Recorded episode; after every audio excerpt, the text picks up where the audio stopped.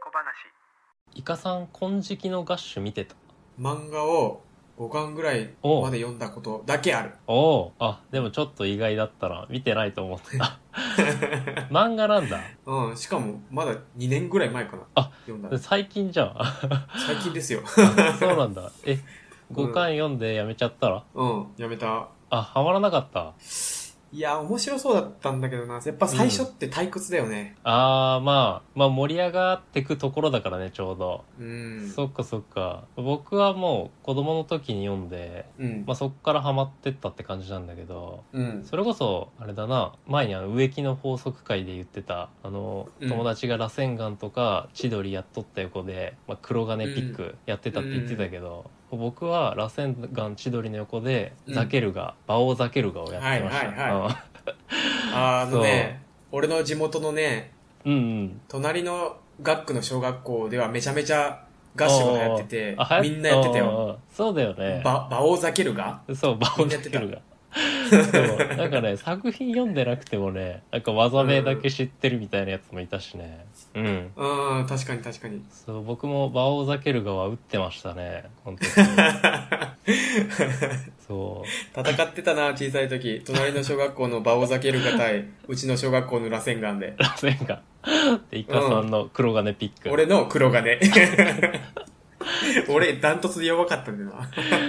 螺旋岩千鳥がねやっぱナルトが流行ってたけど金色のガッシュがね、えっと「週刊少年サンデー」の作品ででん2001年から2008年までやってた作品だねでアニメが2003年から放送されてたんで、まあ、ちょうど20年ぐらい前の作品だね、うんアニメは。うん、で僕はこのアニメから見てでこの時に漫画を買って、まあ、読んでうん。で大人になってからも読み返すぐらい好きですね。うん。そう大人になってから読んでめちゃ泣くんだけどうん。イカさんは一回もなかったそういうのはガッシュでうんまあ、5巻しか読んでないでな。ああでも 泣くも何もなかったな。本当それ5巻分の内容も覚えてない覚えてない。ああなるほどねうん。ちょっとあれだな子供の時に触れた方が良かった作品かもしれないああ、それはある。ううん。ん、僕はその補正もちょっとあるかもしれない、うん、はいはいはい。うんもう今覚えてるけどもう一回読んでもまた泣けるもんな僕はああ、でも泣けるで有名だよね、ガッシうん、ュ。そうすごい有名ですもう前巻読むとね一気に読むと脱水症状になります、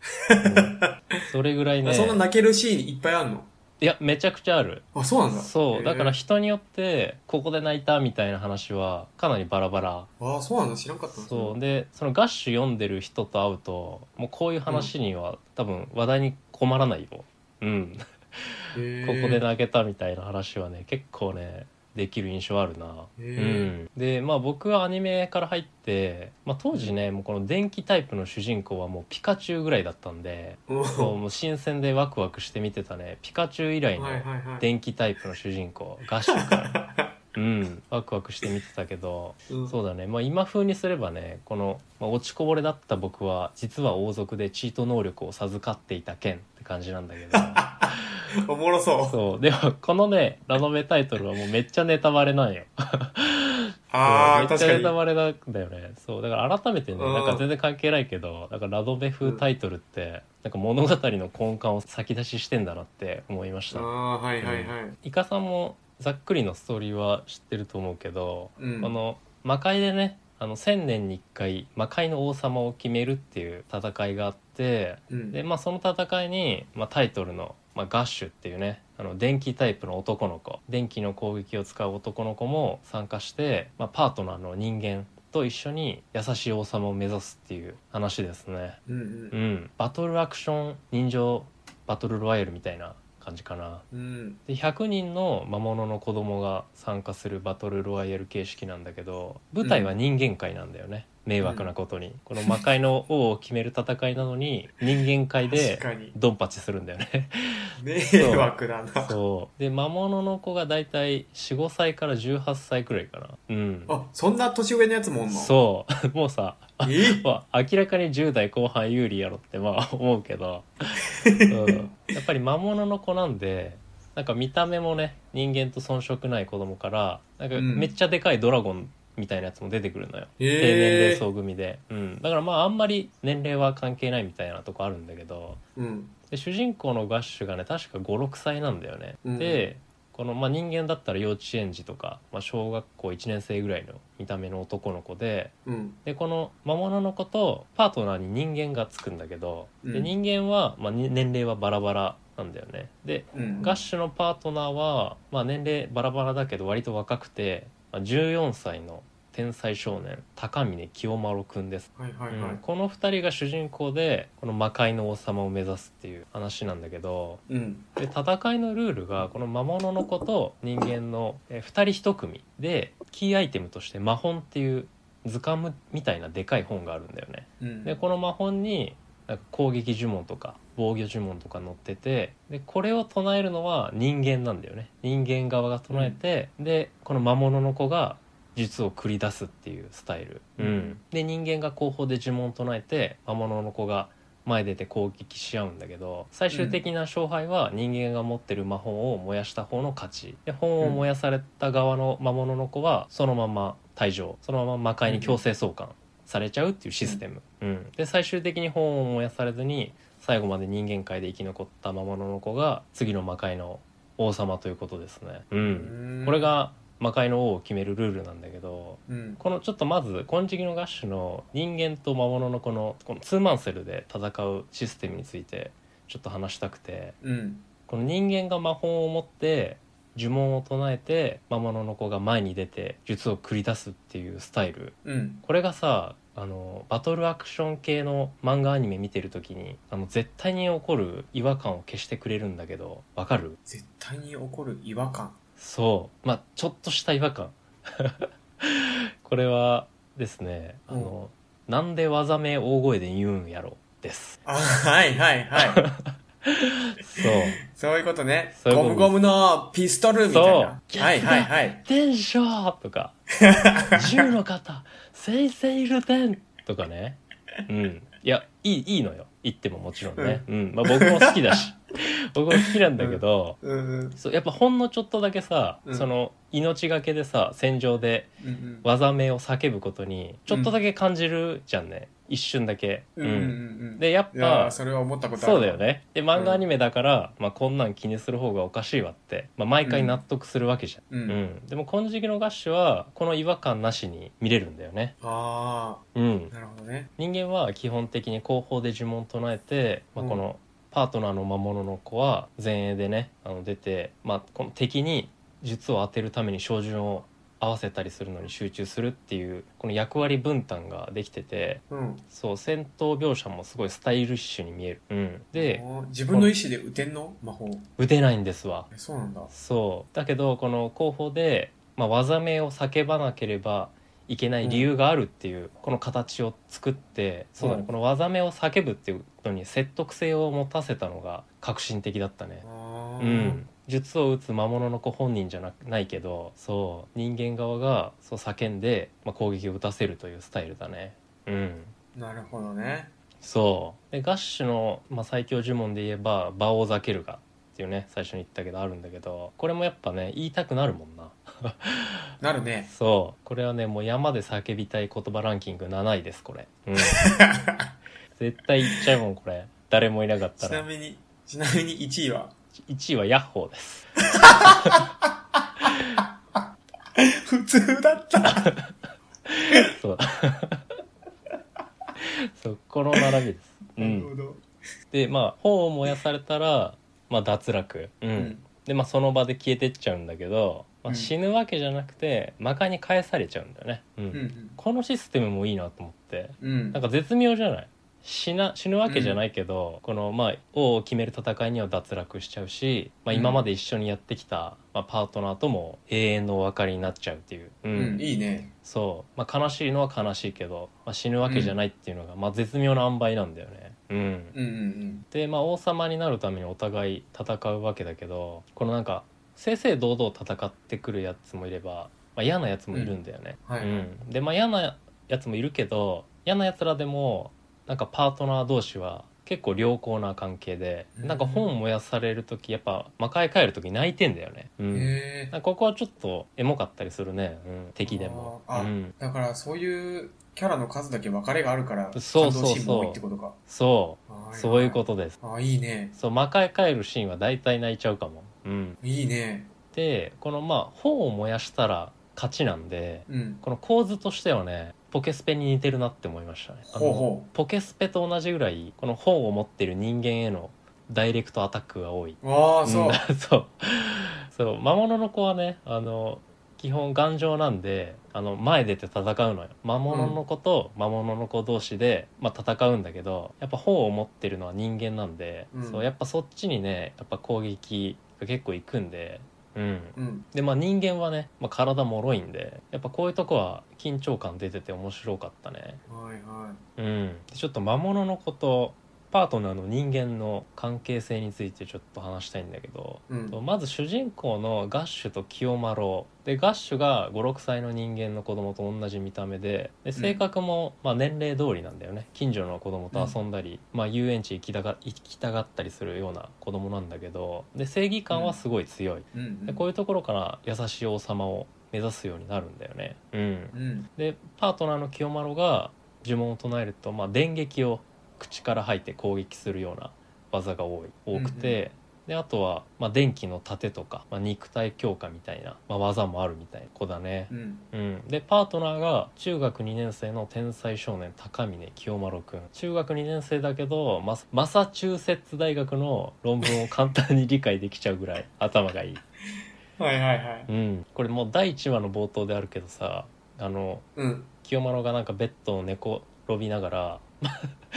マサチューセッツ大学の論文読んだけど大したことないななかったなみたいな、うんうんなんか本当に中二病みたいなこと言うところから始まるんだけど、うん暇つぶしにはなったなみたいな、はいはいうんはい。これ覚えてる 一番最初のいやー、なんかあった気がする 雑。中にその後に確かさう、ん外出てさ、うんうんなんかヤンキーに絡まれて、うん うんほ法律バーっと喋って撃退するみたいなのなかったっけ、それ違うやつじゃない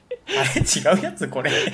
えそれさスモモモモじゃないあ、すももももももじゃんと マジか。えイカさんがさう五ん。巻まで読んだって言ったの相撲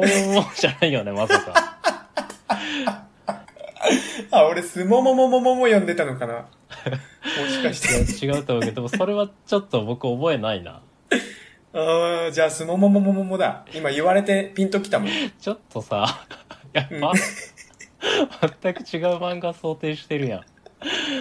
懐かしいわ。ちょっとごめんごめん。めっちゃあの脱線したわ。相撲の主人公、うんあ主人公っていうかあの男の子とうんあ。の清丸くん確かに似てます似てるよな。似てますその性格もねちょっと似てますうんうん、うん。やっぱ頭がいいからちょっと嫌なとこあんだよね、うんうんうんまあ、最初の方だけどそうそうでまあ清丸もまあね頭が良くてでそうだね、マサチューセッツ大学の史跡の論文はまあ暇つぶしにはなったなみたいなこと言うんだけど、まあこれはでも中二男子が妄想するランキング7位ですこれ、うんソース僕です これちなみに1位は。 1位はあの学校にテロリストが乱入ですあるわー。ある妄想したこと。う。そうんこれの今並でびにもあるもん。まあでも清丸くんはね、まあ、実際中学2年生だけど、まあ、中二病じゃなくて、まあ、普通に素で理解できちゃうくらい、まあ、頭がいいっていう、まあ、描写ですね、まあ、これぐらい天才だよっていう描写なんだけど、うんんでちょっと話変わるけどこの「金色のガッシュ」が単行本で確か全33巻かな出てて、う出てるんだけどこのね20巻超えても主人公ガッシュたちの強さって中堅レベルなんだよね。え、そうなうのんそうこの万年中堅レベルの強さで、まあ、生き残ってるんだけどこれがやっぱね、あの清丸のおかげなんだよね、へそーう清丸あいいねそういうののそう頭使った頭脳プレイみたいなのをもう限界まで引き出して、まあ、なんとか勝ってきたみたいなそう、え20巻超えてずっとこんな感じ、うん、なんとか勝つみたいなで、まあ、ガッシュたちの、まあ、仲間になるみたいなペアが何組かあるんだけどー。あ、はいはい。あのみんな弱いあのー、弱そう。そう圧倒何人か知ってるけど的弱そう。圧倒的火力不足なんだよね、うん、見た目も確かにねち ょっと弱そ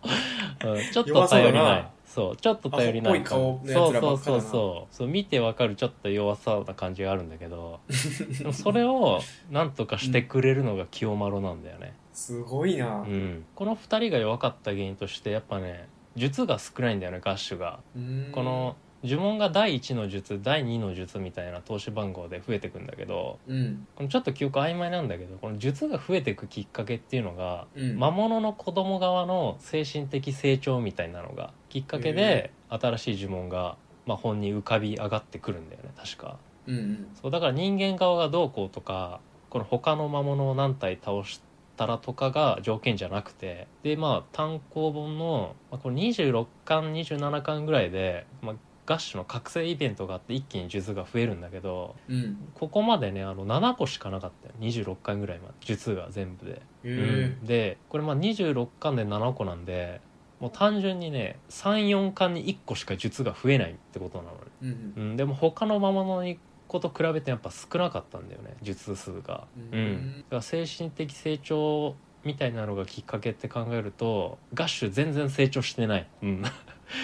うんうん、でこのガッシュの術が、まあ、一気に増える覚醒イベントがあってそうまあこれは清丸がね死にかけるんだよね死にかけて寝込んでる時に、まあ、ガッシュがパートナー抜きでなんとか戦わなきゃいけないっていうので、まあ、急に術が増えたんだよねうんうんうんそうだからまあ逆に清丸が頼りがいありすぎてガッシュ弱かった説がありますねこれはうんあうんあなるほど自分がなんとジレンマだきそう 自分がなんとかしなかったきゃってねなかなか思う場面が、まあ、なかったんじゃないかっていうこれはそう明言されてないから、まあ、読者側の考察なんだけど、って言われてますね、うんうーんあと主人公のガッシュ清丸ペアにこのライバル的なポジションにこのブラゴとシェリーっていうコンビがいるんだけどうんわかるわかるイカさんえ黒いやつだよねそうかっこいおい覚えですてよたあよかったおースわかるモわかるモモじゃないじゃあスモモモじゃないよぞかったよかったガッシュ読んでたわ読んでたねあよかったうんでブラゴがね、まあ、魔物の子で、えっと14歳かな確か清丸とね、まあ、初登場時同じ年ぐらいなんだけどうん1415ぐらい、で僕が、まあ、ブラゴを初めて見たのが小学校6年生ででこうのん単行本の1巻の終わりの方で出てくるんだけど、うんこの今でも覚えてるけどこの初めてブラゴを見て思ったのはここいつ強いです うん見た目がさもうめちゃくちゃ強そうめちゃくちゃ強そうだよなだよねこのガッシュ側のさ、見方とは全然違う強者オーラ、うんうん全然違う全然違ったよな小学校6年生の僕でも感じ取った強さで、うん、 もう絶対強いやんっていうビジュアルをしてるんだよねブラゴがうんうん、この「ナルトで初めてガーラ見た時よりも僕インパクト残ってるねブラボーあうーん、あー確かにガーラよりインパクト強いかそもう強そう感があった、強さオーラはあるかうん、でパートナーの人間がシェリーっていう18歳ぐらいの女の人なんだよねでうん金髪縦ロールの、まあ、お金持ちお嬢様うんうんうんそうだねだから見た目がすごい強そうな、まあ、いかつい少年と金髪縦ロールのザお嬢様っていうギャップ萌えペアですねおーで年齢がシェリーの方が年上でで、まあ、身長もね、あのブラゴよりシェリーの方がちょっと高いんでちょっとおねしょたみもあるみたいなうんもういろいろな魅力が詰め込まれたペア、うんうんまあ、おねしょたはちょっと説明しないんで、うんちょっと気になる人ちょはっと俺ちょっと調べてもらってあ気になったけどよくわからんなって気になったけどえイカさんもおねしょた知 らないお姉さんとショタってことですかあそうですそうですそのままであすーでお姉さんが攻めっていう意味ですねあ うん、人間と魔物の異性ペアっていうのはちょこちょこあってうんでそれこそ年近くて恋仲になったこの人間と魔物のペアもあるしそんなんもあんのそんなんもあるこの母親と息子みたいな関係のペアもあるんだけど、ここのブラゴシェリーペアはもう戦友っていう感じだったね、へーうん男女間とかではなくそうだねうん戦友感があるいいペアだったねうん、で初期のブラゴはもう尖りまくってて、うんそれこそナルトの初期のガールぐらい尖ってたんよね、うおうおん、うそうまああとはなんだろう悠々白書の初期比叡とかはいはいはういん、僕のヒーローアカデミアの第1話の爆豪くんくらい尖ってる 尖ってんな尖尖ってるよな そうでブラゴはまあ術なしでもかなり強くてでまあうんその分そのなんで弱っちい人間とペア組まなあかんねんみたいに、まあ、思ってたんよ、うんまあ、それこそうんイカさん最初に言ったみたいにもう自分で術が出せないから、うんまあ、煩わしいなみたいなことを思うわけよ、はいはいはい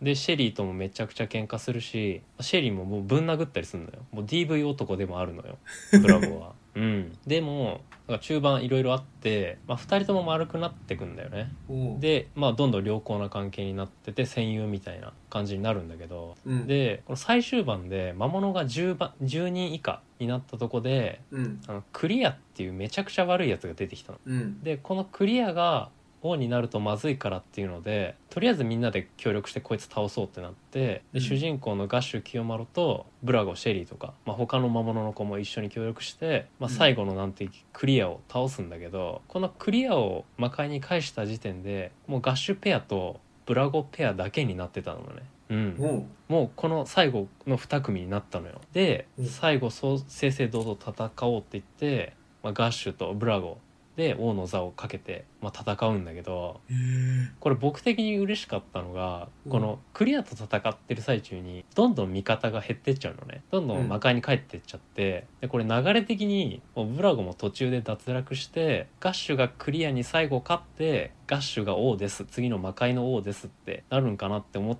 たらうん、うんこのブラゴペアは生き残ってくれたんよね、うんうん、で最後正々堂々やりましょうやっていうのが嬉しかったなうん、なんかそうなりがちじゃない割と、なりがちだこねこで最後の大ボス倒したら終わりってなりがちなところをライバルは最後残ったんだよねうんいいね。そうでガッシュたちがもう最初それこそ12巻で最初にボコボコにされたブラゴシェリーペアとまた最後戦うっていうのがまあエモかったねナルトみたいやな。ああちょっとあそうだね、うんライバル同士って感じだね最後はそうそう、最後、ライバルで戦う。エモでしたねいいなでガッシュ清丸とブラゴシェリーペアの最終決戦はまあ全力出し合って最後ボロボロになってやるんだけどぁ。うんで、まあ最後はねまあこのブラゴシェリーコンビは負けちゃうんだよね、うんで、まあ、最後戦いの最後でシェリーが「ああ負けちゃう」って確信してまあ思わず泣いちゃうんだけどうん、でここでブラゴがシェリーの手を握ってうん、なんか励ますんかなと思ったら「もうここまで俺とよく一緒にやってくれた」って言って「お前じゃなかったらここまで来れなかった」って言うのよ。うん、うん、なんかまだ勝てるとかじゃなくて、うん、うん。こ、の初期のバチバチに尖ってたブラゴがうん、うん。この最後になんか諦めじゃないけどもう十分だみたいなことを言ったっていうのがエモかったな最後にとんでもないデレを見せてきたブラ ゴ、うん惚れてまうやん。うん、燃えたねうん。そうだから昔これどんだけ殴られてても許しちゃう言葉だなと思った。 そう DV 男特有の。特有じゃん。DV 男の特徴持ってんじゃん、そう完全に。いや僕も燃えたもん。許しちゃうって思っちゃったもん、こ れ。うん。もう満足しましたみたいな、ブラゴにはうん似つかわしくない言葉が出てきて、う。うん。うん、エモかったな。ブラシェリだったね、ここは。このシーンは。あ最後の最後でで、まあ、金色の合衆はまあ泣かせに来る話もまあいっぱいあるから、まあ、人それぞれ違うと思うんだけど好きなシーンは、うんうんで今回ちょっと僕がね泣いたシーン感動シーンをちょっと紹介したいんだけどあ。うん。これまた長くなるんで一旦ここで終わります、了解です。は。いちょっとなんで次回も合衆会で感動小話編ですおおいいっすー。やえもうこんな経った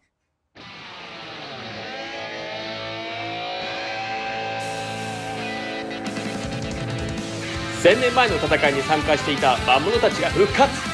次々と餓死たちに襲いかかる次の魔界の王様になるのは誰だ次回「金色の合衆感動小話編」また聞いてくれよな